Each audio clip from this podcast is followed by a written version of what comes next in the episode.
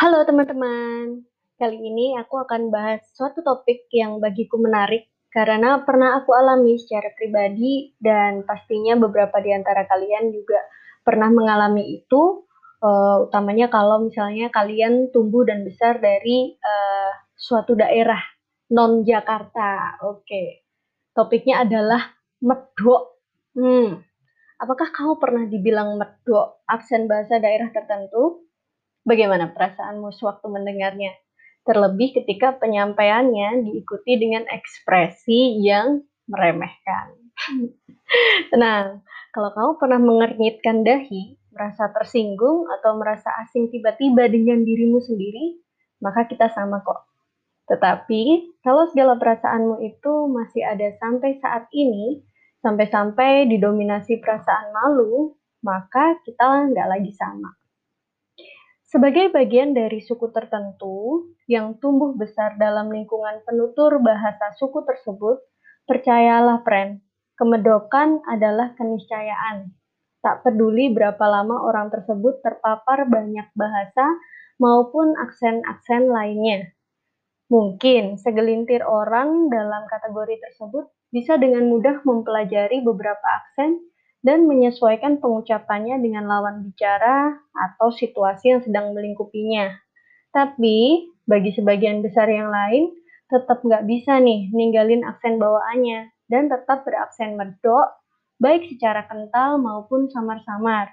Walaupun udah komunikasi nih menggunakan bahasa Indonesia dan bahasa asing hampir di sebagian besar 24 jamnya dalam seminggu. Oke. Okay bagiku pribadi ya, selama orang itu tidak terikat aturan berbahasa tanpa aksen dan logat, misalnya pada pekerjaan-pekerjaan tertentu nih, seperti resepsionis, customer service, dan lain sebagainya, maka medok itu bukanlah sesuatu yang mesti dipandang sebagai keanehan tren, atau bahkan malah bahan tertawaan. Malahan justru dapat menjadi kekasan tiap-tiap penutur, khususnya dalam menggambarkan relasinya dengan identitas budayanya. Kalian pasti punya dong budayanya sendiri selain budaya Indonesia yang kita miliki bersama. Berkaca dari pengalamanku nih, pengalaman pribadi pas bersekolah di salah satu kota di Provinsi Jawa Timur yang bahasanya pasti bahasa Jawa ya, hampir satu dekade yang lalu, telah menjadi semacam konsensus tak tertulis gitu dari kebanyakan remaja-remaja seangkatanku bahwa jikalau pelafalan bahasa Indonesia dengan aksen Jakarta dalam komunikasi sehari-hari adalah bentuk aktualisasi diri yang paling optimal. Siapa saja yang penuturannya beraksen Jakarta dengan mudah bisa membentuk citra diri mereka nih sebagai anak gaul, anak kota, anak keren, bahkan nggak jarang dipandang sebagai anak orang kaya, friend. Nah, bagi mereka yang kebetulan dibesarkan dalam keluarga berbahasa Indonesia, ya, maka konsensus konsensus tersebut tidak menjadi masalah besar ya. Tapi bagi mereka yang tumbuh dalam keluarga dan lingkungan yang menuturkan bahasa Jawa, tidak sedikit di antaranya yang merasa minder memiliki aksen Jawa dan bahkan berusaha menutupinya dengan mencoba berbahasa Indonesia menggunakan aksen Jakarta sekuat upayanya, utamanya ketika berkomunikasi dengan teman-teman sebaya. Itu uh, aku pikir adalah suatu hal yang sejatinya lebih kringi ya. Tapi ironisnya aku pun salah satu mantan praktisinya. ya, untuk itulah sih tulisan ini dibuat aku pengen membagikan refleksiku kepada siapa pun yang mungkin masih merasa malu terhadap aksen daerahnya.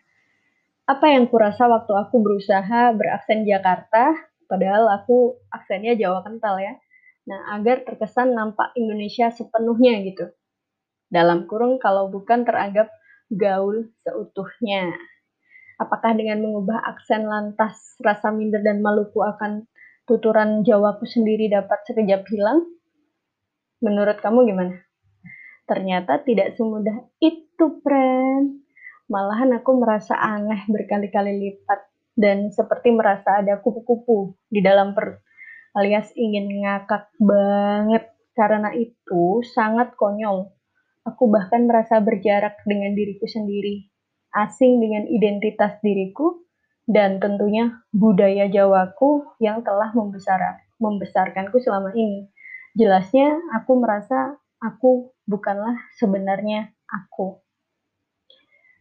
Mungkin aku termasuk dalam kategori yang aku sebutin di awal ya, mereka-mereka yang sulit menanggalkan aksen daerah meskipun udah terpapar berbagai bahasa atau menuturkan bahasa Indonesia hampir seharian selama bertahun-tahun.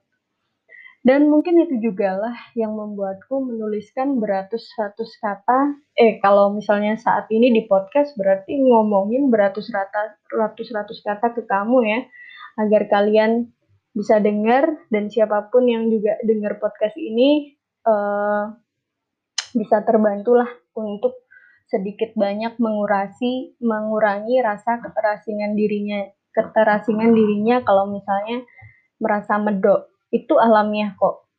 Merasa asing lah jika kamu berjarak dengan budaya yang membesarkanmu selama ini. Jangan merasa asing jika kamu terkesan medok. Ya karena ini saatnya kamu ganti persepsi. Jadi 2021 ganti persepsi